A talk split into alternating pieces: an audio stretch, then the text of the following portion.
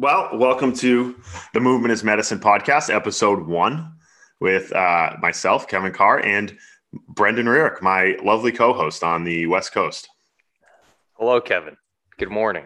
Yeah. Well, this is our first episode, and uh, we're very excited because this is something that we've discussed and uh, I've discussed for a while, and we finally just thought this was a good excuse for us to hang out every week and talk.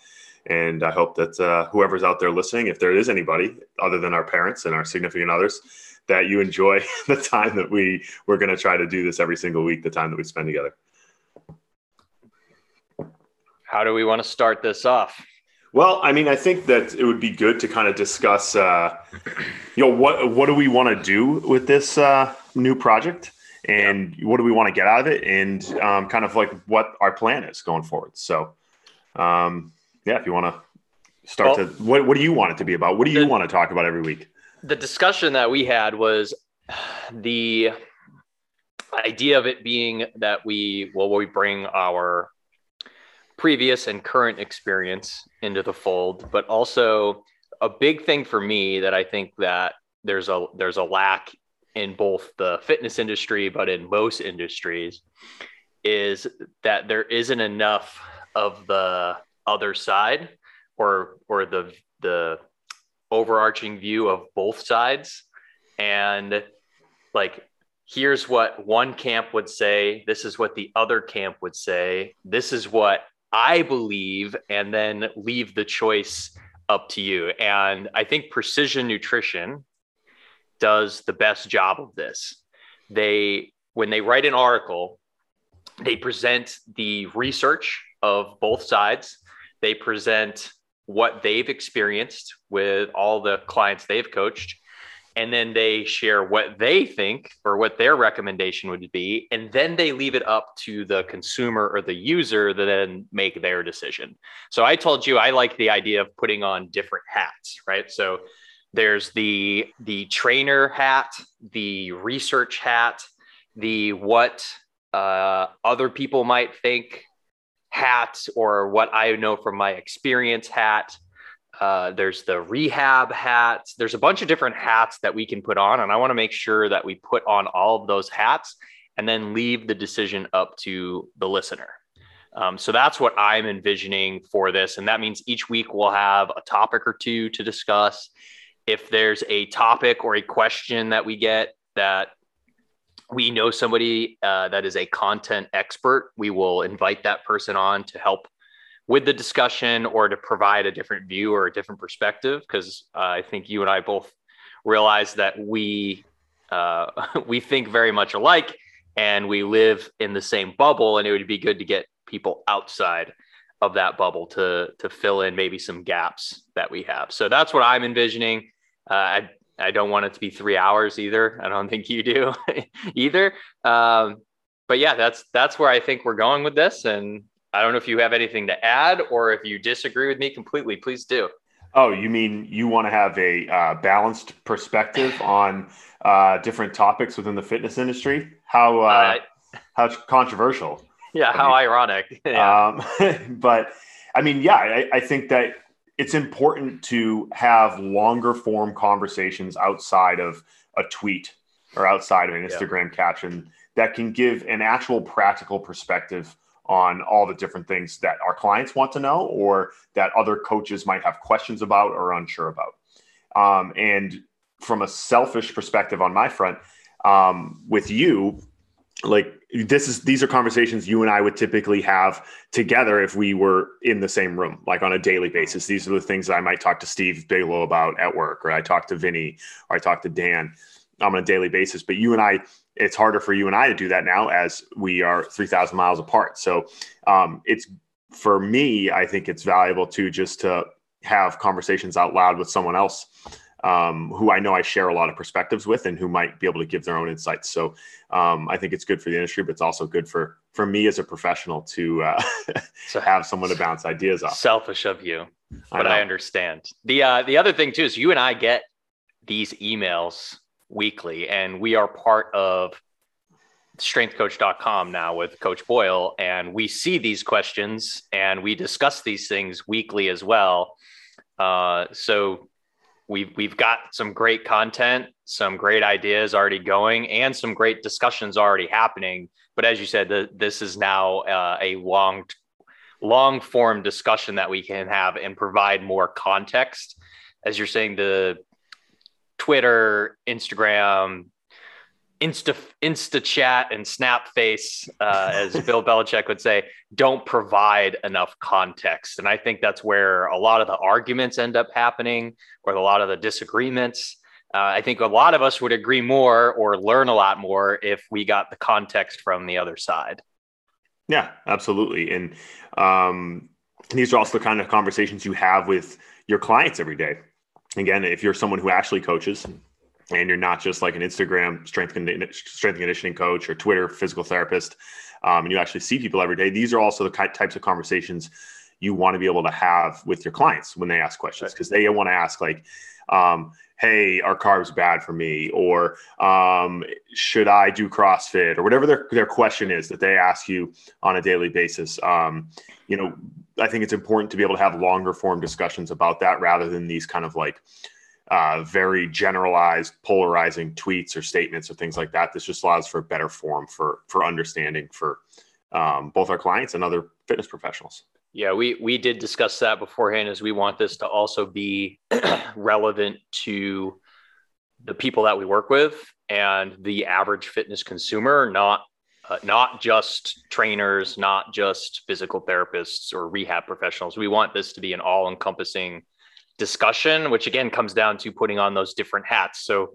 my answer to my client might be a little bit different than my answer to a trainer or to a rehab professional or to a researcher.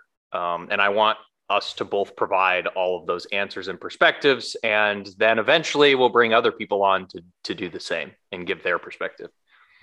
Yeah. And so we hope to do this like once a week. Um, so we'll record on the weekends. We'll probably get it out by the end of the following week. Uh, I guess we'll have to figure out what our actual day is. It'd be good if we drop it on the same day every week, but we can figure that out. Um, whenever day you're listening to this on. And um, you know, if we're going to plan to open this up for people to send in questions as well, um, because like Brendon said, we can pull a lot of content from places like StrengthCoach.com or our CFSC group or like discussions with our clients or coworkers. Um, but if you're someone who listens, um, we'd like to th- have you be a part of the conversation and contribute. So uh, we're going to definitely open up a forum or some avenue for you to ask questions um, of us here as well. All right. Well, let's uh, let's get rolling. Let's go with the first. The first. Oh yeah. Well, I mean, this goes back to Mike uh, continuing to make waves as a sixty-year-old millennial on uh, social media, uh, as he says. Um, I mean, no one has, uh, not many people have leveraged things like Twitter. I think much better than than Michael Boyle, no. but um, he, he's great for a one line snippet too. Yeah, um, and I think he kind of thrives on the um, internet interactions, which is not something that I um, am very excited about always doing, but he seems to really thrive in that environment. So uh, he tweeted, he's been on these programming 101 tweets as of late that have been really, really good. Um, just kind of giving basic common sense approaches to uh, to programming for coaches, like real practical coaches, like whether it be exercise selection or um, injury risk, things like that. And so this last tweet that seems to be gotten a lot of play was his question about orthopedic cost um, and how, especially as we get older, we want to think about selecting exercises that um, are going to be more tolerable because as we age, um, your uh, ability to adapt to stressors reduces. Um, and I retweeted it, his tweet this morning that got a lot of like uh, kind of negative feedback from some people and asked the question like, is it really controversial to say that as we get older, we might become less adaptable or tolerable to certain loads, um, volumes of exercise, or even certain movements. Um, that shouldn't be a controversial statement to me, but I think a lot of people uh, read Mike's tweet and thought that the some of the responses were kind of mind blowing to me, and that they were like, "Oh, you're telling people not to exercise," and I'm like, you know, this guy owns a gym, right? Uh, I don't think that's in his best interest. I think what he was asking was, um, you know, could we have a more intelligent approach to exercise um, or have exercise age with us, right? Because how you right. train when you're 20 is probably not how you're, you're training now at uh, at 33. And your goals have changed, but so the the thing that I'm envisioning, if I'm the Twitter consumer that doesn't know Mike and doesn't know his system and doesn't know his philosophy, and again, these are tweets, so he can only provide so much context in that little snippet. Is they're viewing him as a as a fear monger, right? That like, oh no, like you're getting old. You should be afraid to exercise. You should be you should be afraid to move. And as you mentioned, that that is clearly not the truth. He has mm-hmm. hundreds of people exercising at, at his gym every single day uh, from the ages of 11 to 85. Um, so the idea of orthopedic cost, I like the term the cost of doing business. Uh, Charlie which is Charlie Weingroff had had coiners. That that was the first time I had heard that. So for every decision we make, not just exercise, every decision we make in our lives, there's a cost of doing business. So, in order for me to do X, I have to give up Y. Um, and sometimes it's worth giving up Y to get X. And sometimes you find out it's not. That's called risk. Uh, I did like one of the responses on Twitter was the goal is to end the tank on empty um, at the end. So if there is theoretically this uh, set point, right? They call it the set point theory that your heartbeat has only so many heartbeats in its life. And if you use them all up when you're 20, uh, you're going to die at 40. Uh, if you, your elbow can only bend so many times, right? And if I bend it over 1 million times, it's going to break on 1 million and one, which is there's I feel like there's a little bit of truth, but also uh, a little bit of falseness there as well. Like if so, if you move well, you can move this joint as much as you want over a very very long period of time, and something else is going to give out way before your joints do.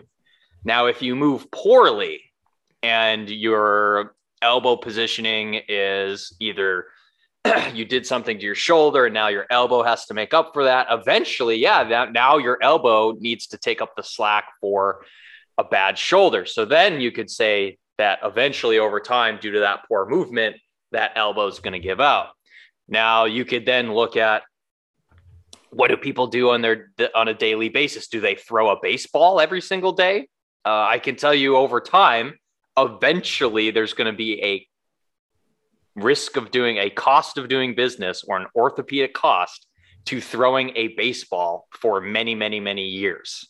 Um, there's going to be adaptations to the the arm and shoulder, the elbow, um, and, and that's that carries risk with it. That carries an orthopedic cost, as Mike said. So, how do we prolong that orthopedic uh, cost as long as possible so that at the end of your life you're on empty? Um, well, it's funny you, you brought up a couple a funny thing like in in you said like the heartbeat preservation theory, which is a joke John Pallof always makes.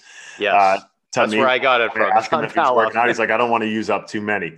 Um, but it's actually when you look at um, highly competitive athletes, they actually die uh, much earlier than like the average person um, on, on, average. So um, it, that's not just general fit people, but that's people like the highly competitive athletes. So there's something to that, right? A high amount of uh, stress over time.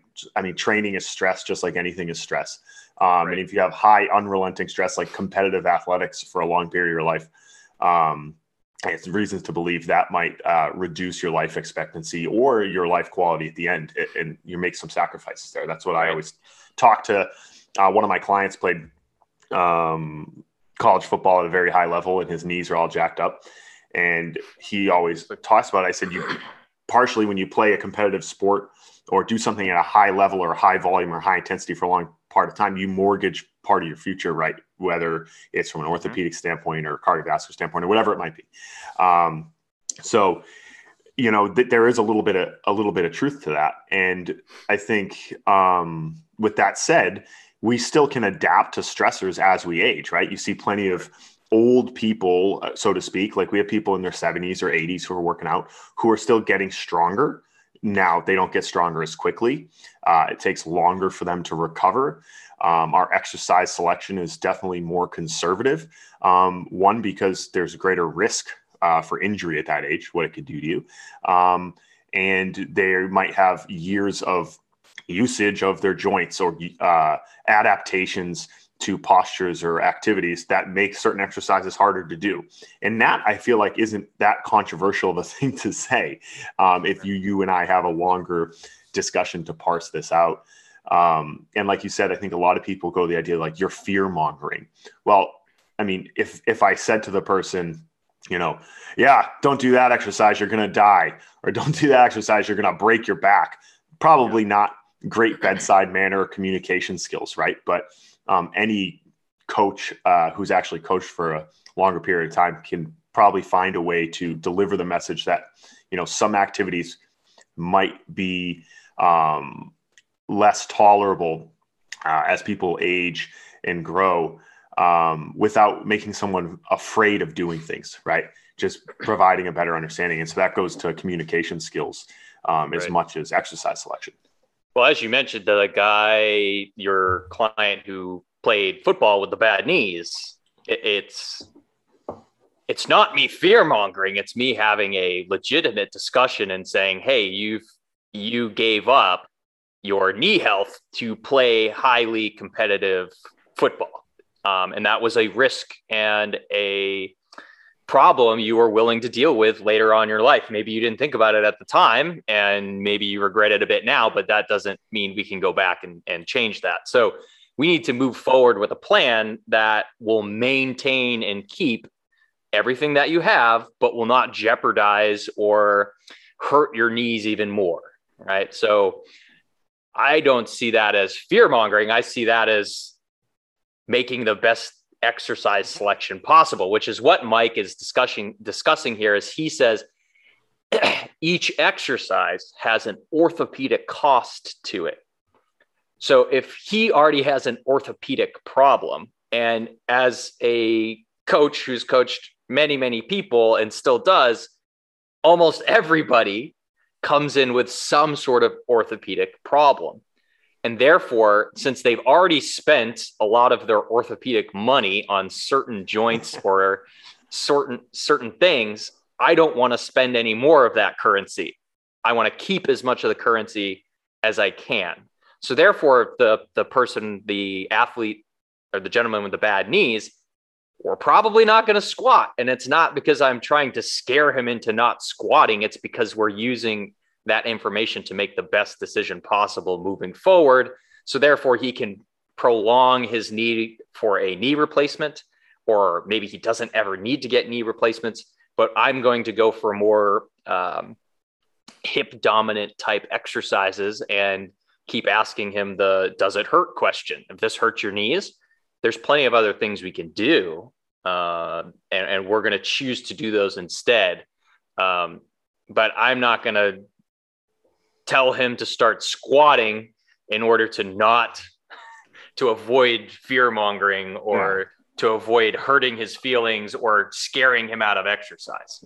Yeah, um, and it's almost I like when you say you keep going back to the idea of cost because if you talk in an analogy of like economics and in, in finance, it can make sense.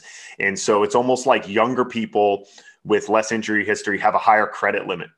Yeah. Right. Absolutely. And as you get older, your credit limit, your uh, ability to play or spend um, without having to have savings in the bank uh, is is high is is higher, and as you get older, it starts to get lower, right? So it's almost like you're you're you're saying like there's almost so much buffer zone where we can work. And so again, you go back to like the, the exact client that I'm referring to, like he says to me, like, I really want to sprint and jump um, and do a bunch of like higher impact stuff. And mind you, this is a guy who's had uh, almost double digit knee surgeries now between the two knees and is in line for a replacement. He's in his mid 50s. And um, we still train really hard. We just don't really run and jump because I know reliably he's going to come in in the next day and be miserable. Um, and that's not what we're in the business of doing. That doesn't take away from his potential for improving health. Like a lot of people were like, well, the benefits of exercise are so high. Why would you encourage people not to do things? I'm happy if they do anything. I'm like, well, this guy trains four days a week um, and lifts really heavy. He just can't run and hop and jump uh, like a lot or it's going to bother bother him. But we do split squats, we do deadlifts, we do push-ups, we do bench press, we do a normal strength training program. So I think um, again, giving some context to the conversation, we have a lot of um, older adults um, who have an injury history who train really hard. They just might not do some exercises uh, because it's problematic. Right.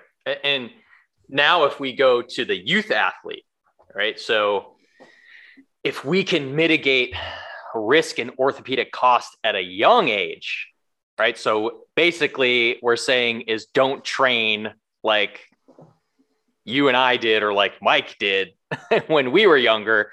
Uh, we can prolong that that cur- that like you said that credit limit or keep the credit limit higher for the rest of your life. So if I don't do a bunch of dumb stuff when I'm young that could potentially get me injured, like you and I have both hurt our backs multiple times doing powerlifting meets and powerlifting for probably I powerlifted for probably 8 straight years and did a lot of damage to my joints and my shoulder mobility and my back there was a cost to doing that and I loved it right but if if I can impart that knowledge on somebody who is younger than me and say hey now that I'm older I realize if I was in your position again I would have done it differently and this is what I would have done we can help the youth population to I mean the whole goal is to not fall into the same traps yeah. that you and I did, that Mike did, and that we're seeing in these older athletes uh, that their training might have not have been the best training in the world.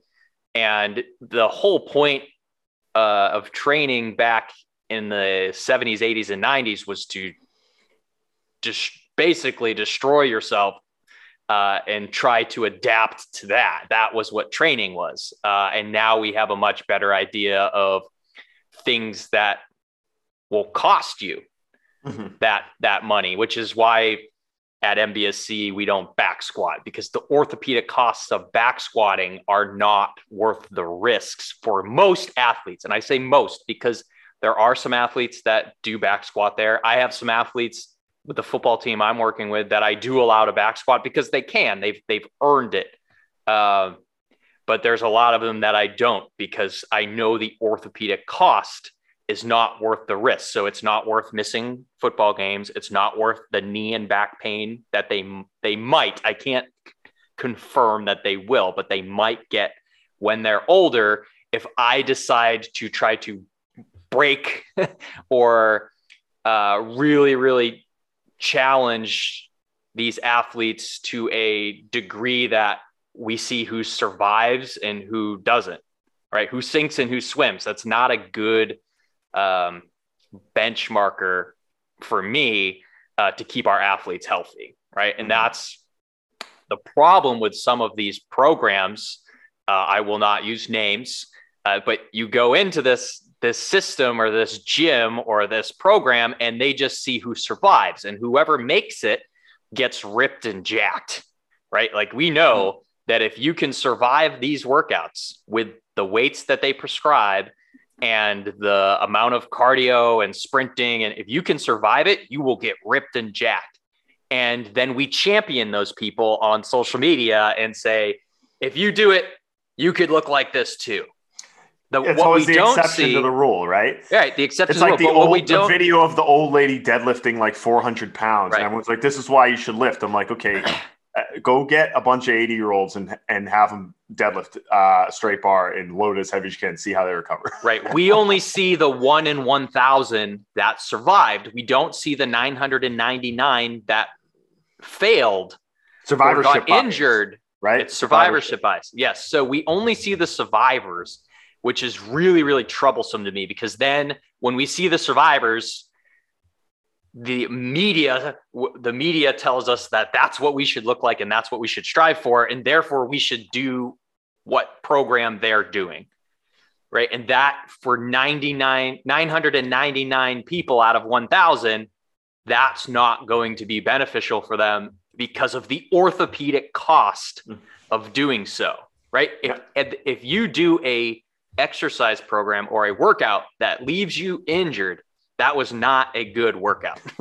if it yeah. leaves you puking and throwing up and so sore that you can't work out the next day. You should be able to work out the next day. If you can't work out or walk or go to the bathroom, that was not a good workout, in my opinion, um, because the goal is to be leave the tank on empty at the end. You don't want your tank on empty when you're 22 years old or 30 years old, right? Because you still got to use what's left in that tank for the next 40 years.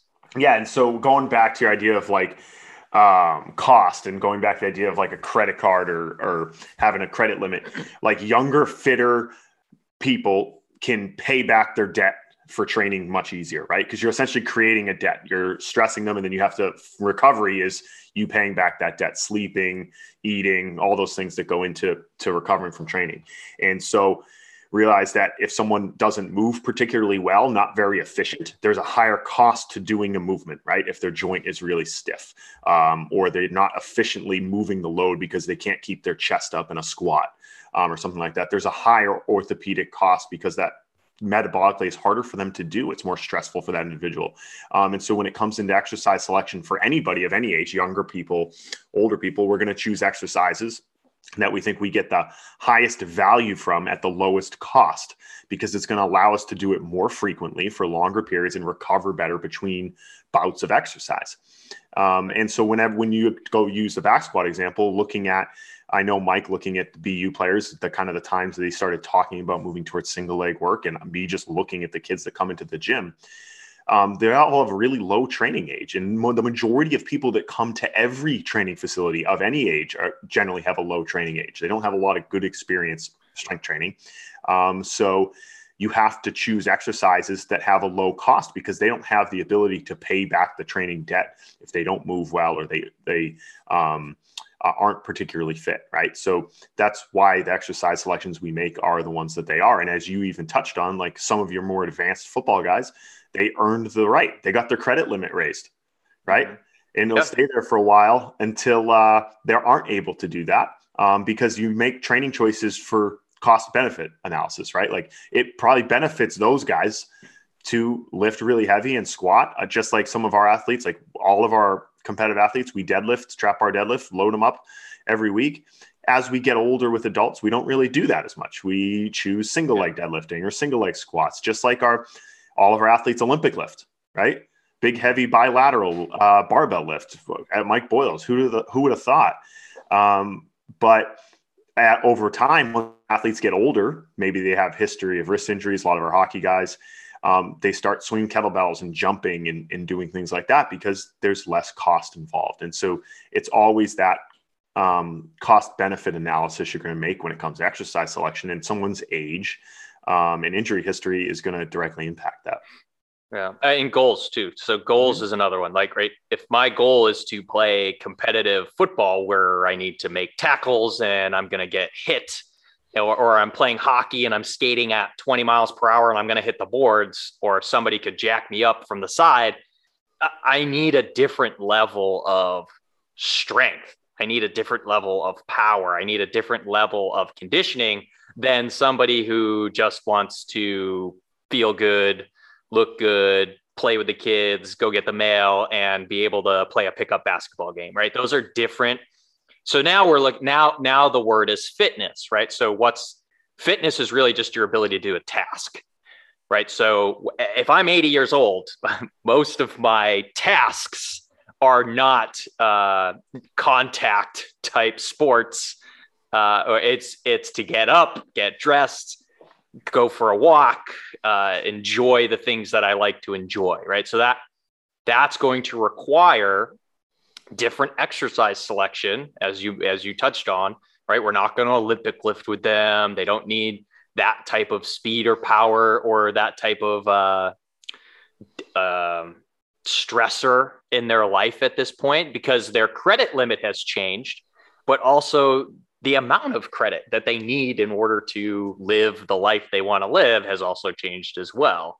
Um, so goals have to be a factor here too, um, not just the orthopedic costs. Like if if and you touch you mentioned a minimal effective dose, right? So if my goal is to just feel good and look good, do I need to back squat double my body weight to feel good and look good? But the answer is no, um, and, or probably not. Uh, I could probably get everything that I need by doing split squats, single leg squats, goblet squats, uh, things that have less orthopedic cost uh, and allow me to train more often, which is going to lead me closer to my goal, which is to be healthy and, and fit for whatever it is I need to do. I don't need to back squat or, or deadlift double my body weight anymore if my goals my goals have changed from uh, serious athletics, which my goal for my football players are those two things. Uh, but after they graduate and they're just working, they have a career, they have kids, uh, they want to feel good, and they got to work eight to 10 hours a day. Uh, that those two things are not my standard anymore. Mm-hmm. And um, I mean, look at this sign behind me, right? Yeah. If we truly believe the idea of what movement as medicine or movement is medicine, and um, realize that eh, when you think about medicine or you take, think about any medical treatment, there's always upsides and there's always going to be potential risks, right? You ever hear a pharmaceutical commercial? right? After they tell you why, well, all the good things it's going to do for you, they tell you the potential risk factors because those things have actually happened, right? They have to disclose those. Any medical treatment has risks, but when people undergo a medical treatment or take a pill or take medicine, they do it because they thought about that asymmetrical risk in their head and well, I'm going to get an X amount of benefit from doing this um, versus the uh, the risk that I could have by taking this treatment or this medicine. Mm-hmm. Um, and it's the same thing with exercise, right? Um, it, you're going to make choices based on those person's goals. If it, that exercise suits that person's goals, then the the risk is uh, ne- negative enough or the benefit is positive enough that you're going to make that choice. And so sometimes you have these purists that respond to like Mike's tweet or something and they're like, oh, well, I would just encourage people to do anything because exercise is good. Yes, in a general sense, we want everyone to exercise. With that said, I think we would be completely naive to not address that there is certain risks to doing it. Um, and some people want to minimize those risks. Um, and then if someone is trying to compete at the highest level or get to some sort of fitness goal, maybe um, they're not worried about those risks because the ratio is in their favor. And so you you want to always remember that that to say that like there isn't a risk um, is just naive. Right, and and uh, uh, nutrition might be a good example, right? We want everyone to eat. Everyone needs to eat, right? We want everyone to exercise. Everyone needs physical activity. But if I have the choice between a donut and an apple, right? We all know which one is better. We all know the apple is better for you than the donut. right? But if I always grab the donut, that's going to cause a different problem over a long period of time. So it's damned if you do, damned if you don't. So if I, it's everything in moderation, right? Including moderation. So if I don't exercise, the risks or the symptoms that I get from not exercising, right? Weight, weight gain, diabetes, uh, joint pain, uh, I, I can't do the things I want to do in my life, right? Right. What what do you hate more? yeah. Exercising 30 minutes a day, seven days a week, or having uh, uh, diabetes and being stuck on your couch and living in pain all day long, right? Like, and so ne- neither is guaranteed, right? So I can't guarantee that if you don't exercise, those things are going to happen to you. But based off of the trends we've seen over a very long period of time, people who are physically inactive end up going down that route. But there's also this other route that if you take it to the nth extreme, right, where you're exercising two hours a day and going hard for 40 straight years, that has a, a cost to it as well. So that's equally can be equally as detrimental as not exercising. So, right, there's this happy medium that this moderation that we need to stay in between based off of your goals and how, what your credit limit is, because you don't want to overspend what your credit limit is, and you don't want to do nothing so that you have no credit at all. Mm-hmm. Right. So that you want to be somewhere in between because the point of having credit is to be able to use it. Right. So that exactly right? So i have good credit so that i can buy a house that i can buy a new car that i can i can expense that at some point and you never know when it's going to be Um, yeah, and, and, I think I, I think what's funny too that you made me think of during that is that one thing we miss is that all these conversations that are being had, they're all being had by fitness professionals and people who like to work out and yeah. people who like are into lifting, right? Which gives a slanted perspective on, you know, wanting to lift really heavy and like wanting to do really aggressive exercise. I could think of the majority of the people that, that are in the adult group that come and train at Mike Boyle Strength and Conditioning don't really give a shit about what exercise we do.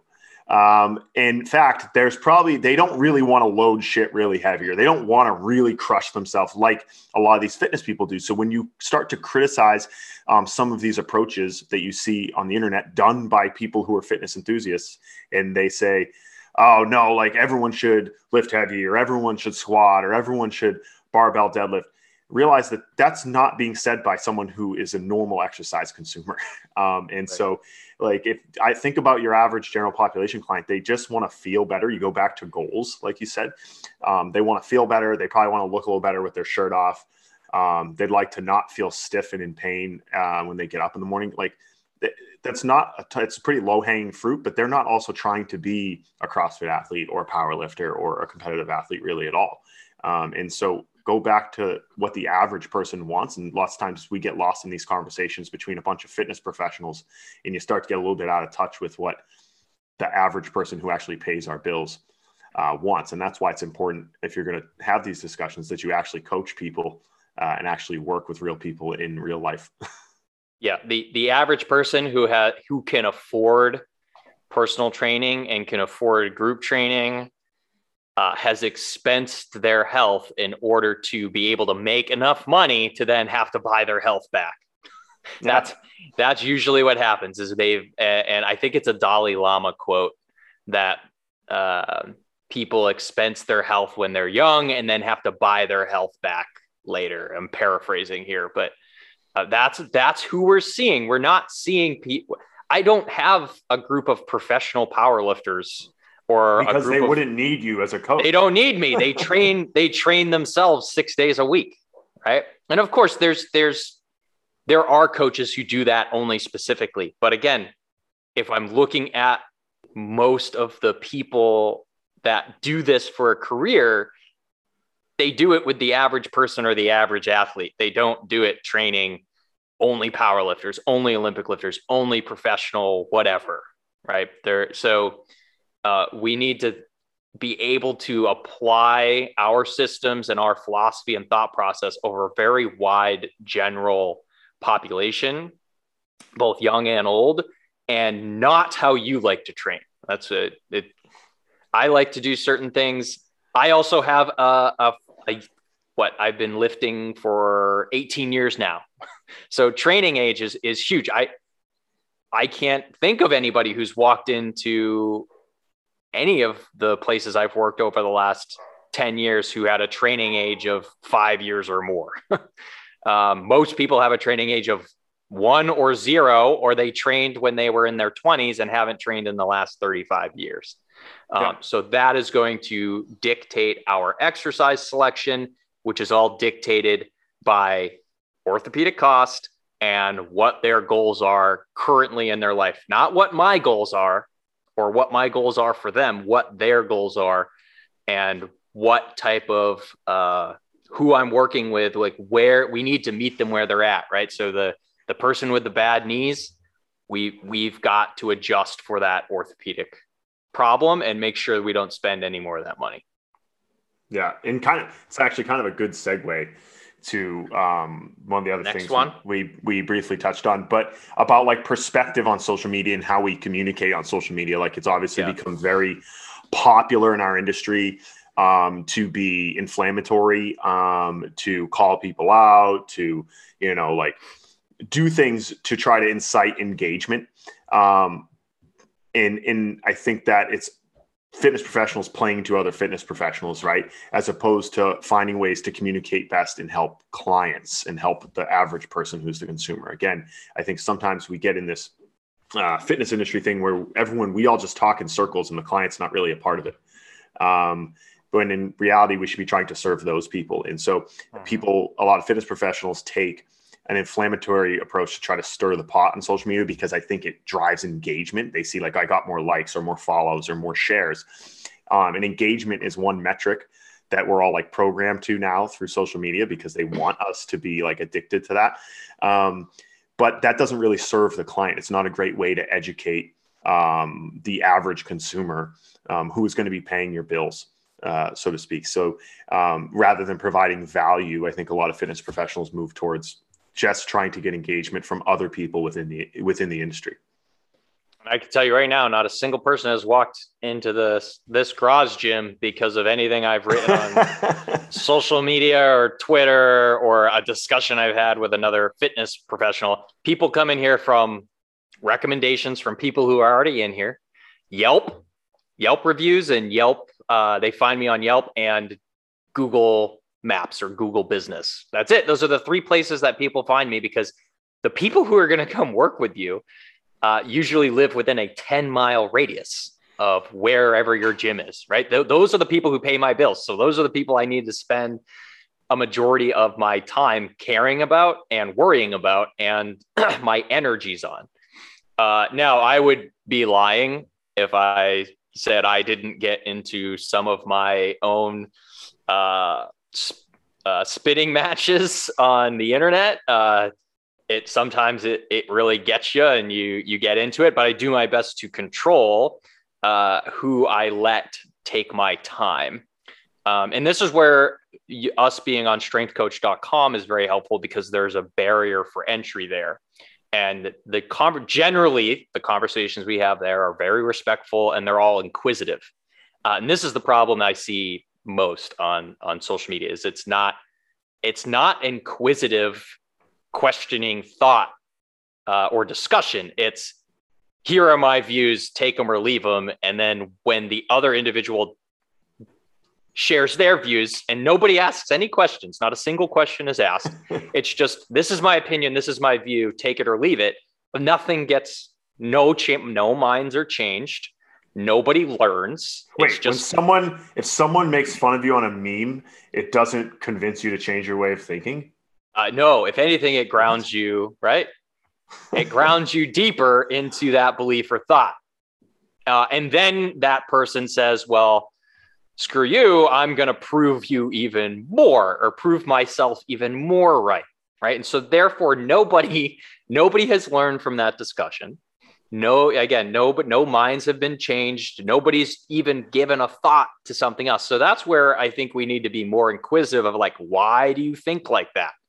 Like, why not? Oh my God, I can't believe you're telling people not to exercise orthopedic costs. I can't believe you just said don't exercise. no, no, no. You you ask a question. You say, are you saying that people shouldn't exercise? Question mark. Right, and you allow that person to then respond because now we have more context. Again, this is where a lot of these conversations get lost or they get dropped is that in 240 characters, is it 240 now or 140 on Twitter? It's two, 240. 240. 240 characters you cannot provide enough context. The only way you can provide context is to reply to questions. But then the problem then becomes if people don't read all of the comments or all the replies, I can't tell you the number of times you and I have written an article and people comment on it and be like, those are the worst looking push-ups I've ever seen in my life. I remember this article you wrote yeah. on push-up progression. Yeah, yeah, yeah. Someone wrote, that's the worst push-up I've ever seen in my life because of the picture. And you wrote back like uh, you do know that that picture was showing you how not to do push-ups. did did you read the article? Question oh, mark. And the they and never the, read it. The guy said, "No, I didn't read the article. I just looked at the picture and the title." Right. So mm-hmm. that's again that, but also as the writer or as the producer of that content, we have to be more conscious of like what what the title is and what the picture is because we need to realize that people uh, unfortunately are going to just look at snippets and again this is why twitter has is lasted as long as it has people just look at the snippets and then they confirm their own biases or it, it elicits or uh, it brings up some sort of rage or some sort of uh, opinion that they feel like they have to share and nobody has a discussion these this is why I've almost completely backed away from both Instagram and Twitter, and I just repost things or share mm. things from other sites uh, and don't respond to comments be, yeah. unless and unless it's a question. Good. If it's a question, I will respond to it. But if you're just going to share your opinion uh, and we're not going to have a discussion, I'm not going to waste my time. Well, I like how you said, I yeah, going waste waste your time is exactly it. Like I like how you said you're careful of what you give you energy to or who you give your energy to, um, because I think sometimes coaches, especially young ones, get wrapped up in social media discussions, social media disputes, um, and spend just a lot of time on social media. I'm not saying it's bad. We I use it a ton um, yeah. for my business, my real in-person business, uh, and like whether it's CFSC or Movement is Medicine. But I think sometimes it's easy to get caught in a road to nowhere because um, I one of my favorite books, I know you've read it, was Perennial Seller by Ryan Holiday, and he talks about brands or businesses or people that are like timeless, right? They've created value forever, um, and that's why they're perennial sellers. That's why like certain books continue to sell for years and years and years because they're a value add. Um, a lot of the interactions and a lot of the media produced on social media isn't a value add, right? Like you never think like, oh man, remember that great fitness meme from like three years ago that that guy made? Like no one's ever had that conversation. But you might think like, hey, remember that great article I read all about energy systems or this great article I read all about cueing and coaching, and you continue to reference back to it because there's value there that continues a lot of the interactions on social media are a waste of your time and energy for one, but they aren't interactions or work that produces lasting value. Hence, the reason we want to kind of have this podcast is because this is something that people can continue to listen to and hopefully get value from for years. Um, if you spend a lot of time in the Instagram comment section or on Twitter replies arguing with people, um, one, that's not valuable comment. Uh, it's cheap content that uh, isn't going to stand the test of time and it's not producing any value for you or really many other people. Um, there are some uses of Twitter and things that can be really valuable. Um, like I see some people doing really going all in on um, like uh, Twitter chains or Twitter threads, right?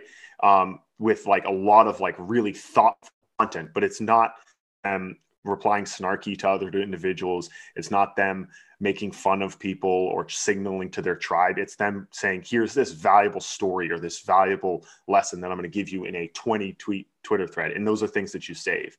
But the, um, the typical uh, backbiting and, and memeing and things in the fitness industry aren't really useful. And I wouldn't also say that they're uh, wise choices for career development either, um, because there's no staying power there. The I think it was Felix who asked me when I was I was doing a podcast or a, a lecture for uh, the CFSC coaches in Brazil, and he said, I mean, I I'll use his words. What what is the one thing you've done to make yourself so successful or your career successful? Now, success, we can argue what that is.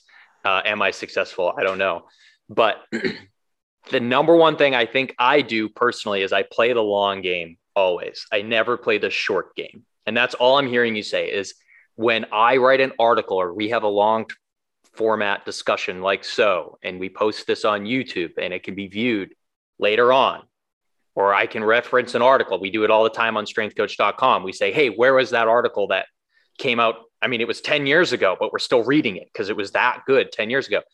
I, I don't do that with tweets and Instagram posts and and it's a long term play. And I always say I'm going to be here talking about fitness, uh, uh, coaching, sharing what I've learned for the next 40 years. Brendon, you and Most, I are going to be old. We're going to oh, we're going to be old curmudgeons, and we're going to be doing the we're same. We're going to be senile. We're going to be just old grumpy men doing this still.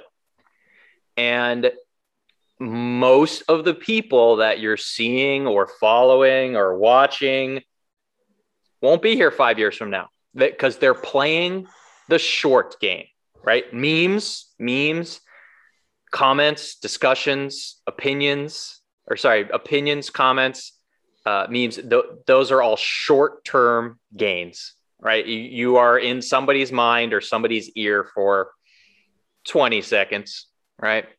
Um, but helping a large group of people who want to get better, feel better, right? The, the value add, right? Helping my clients is going to keep me around way longer than making a meme or way longer than having an argument on on Twitter or Instagram.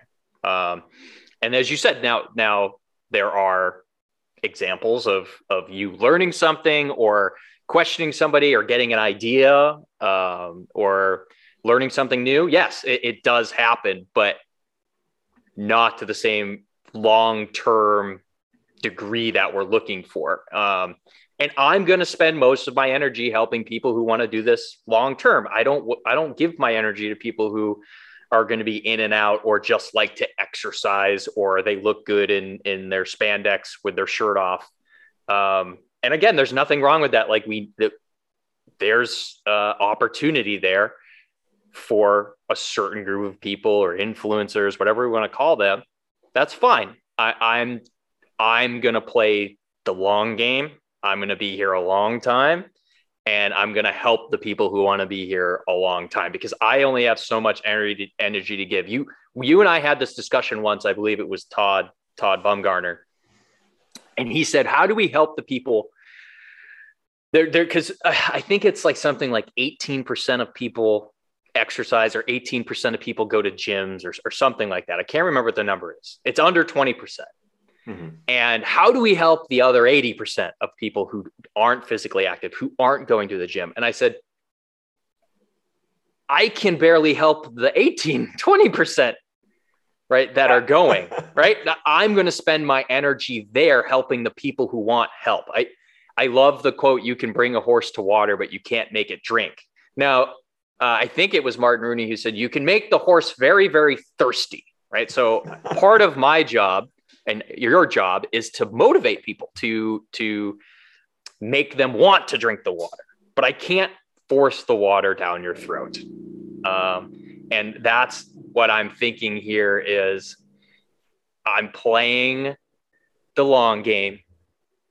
And i don't want to fall into that that bucket where i'm i'm putting all of my energy into short term items or people um, and because and because again, I feel like I will be irrelevant in five years from now if I do that. So I'm just not I'm not going to spend my energy there.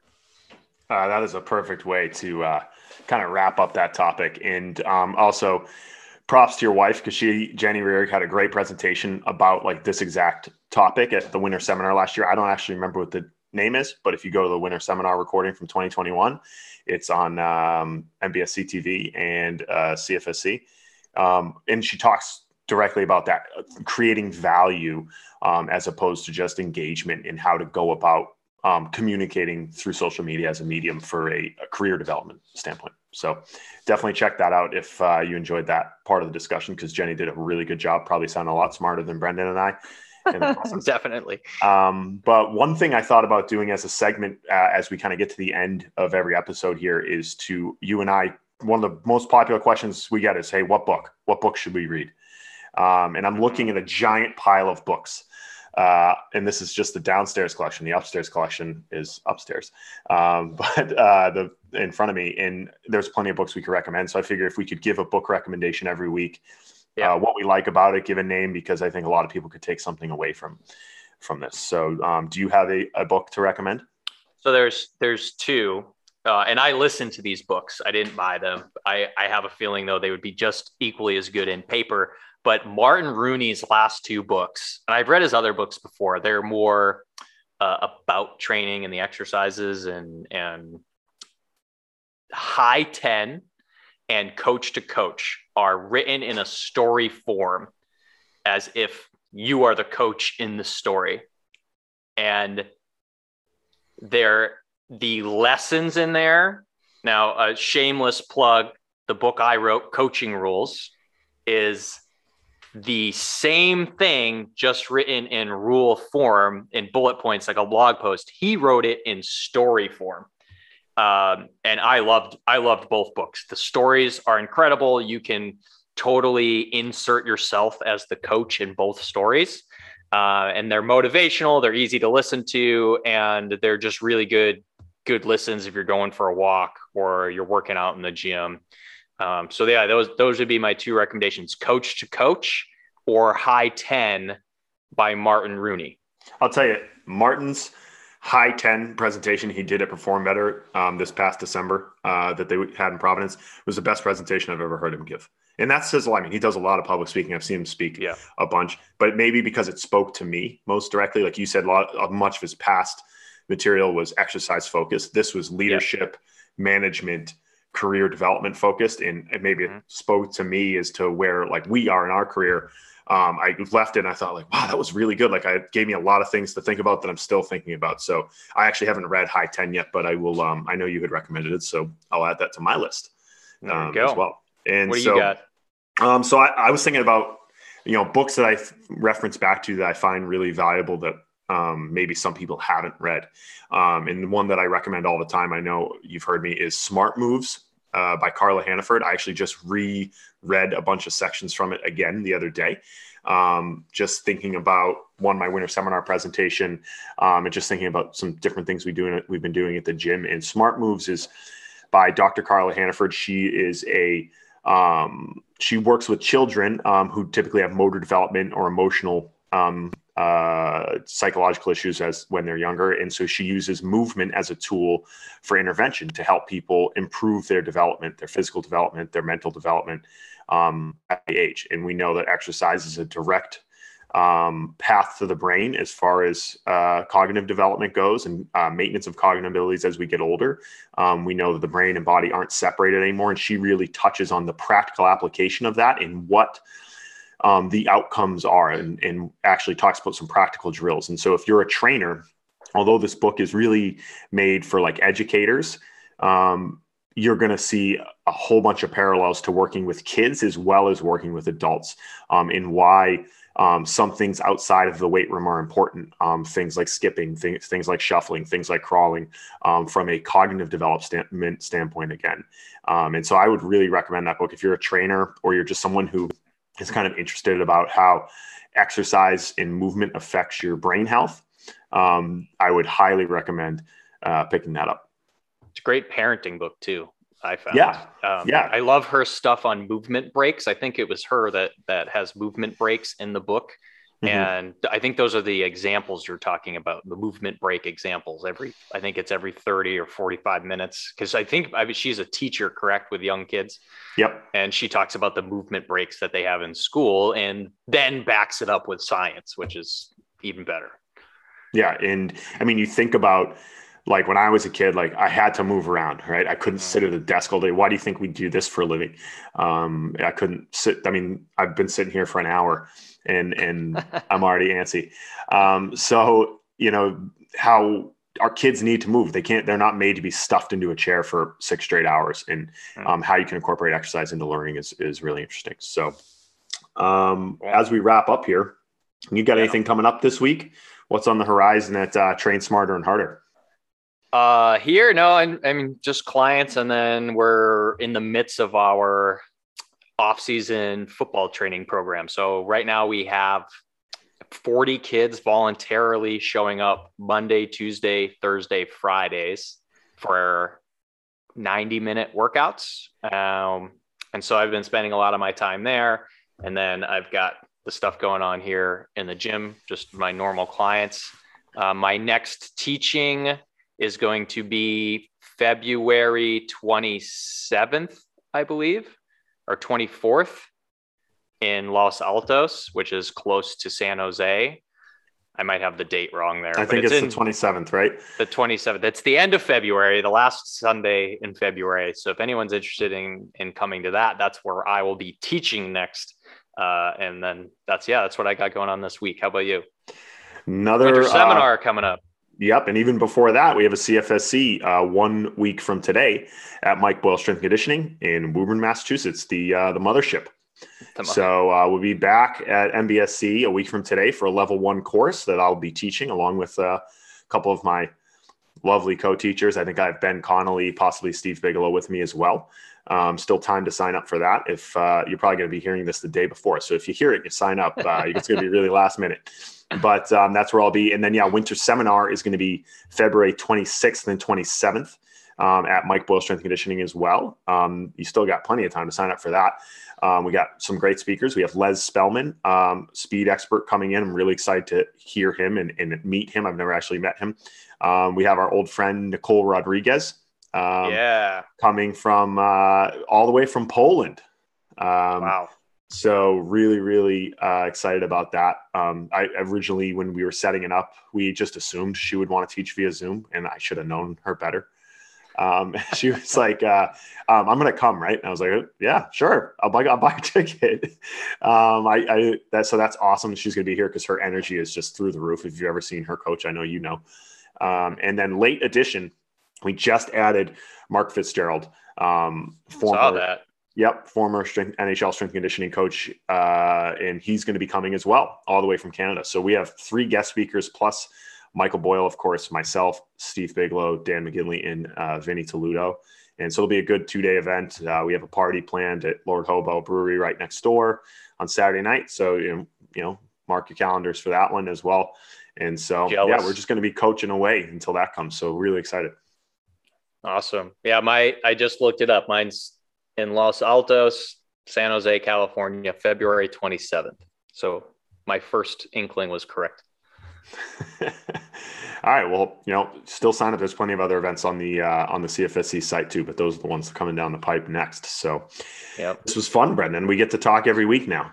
Yeah, every week. Let's go. Let's uh, I, everybody reach out with some questions or other things they want to hear discussed, and we can go from there. Awesome. Well, this was a good first episode, and uh, I'll talk to you later. All right. Take care. See you, Kevin. Bye-bye.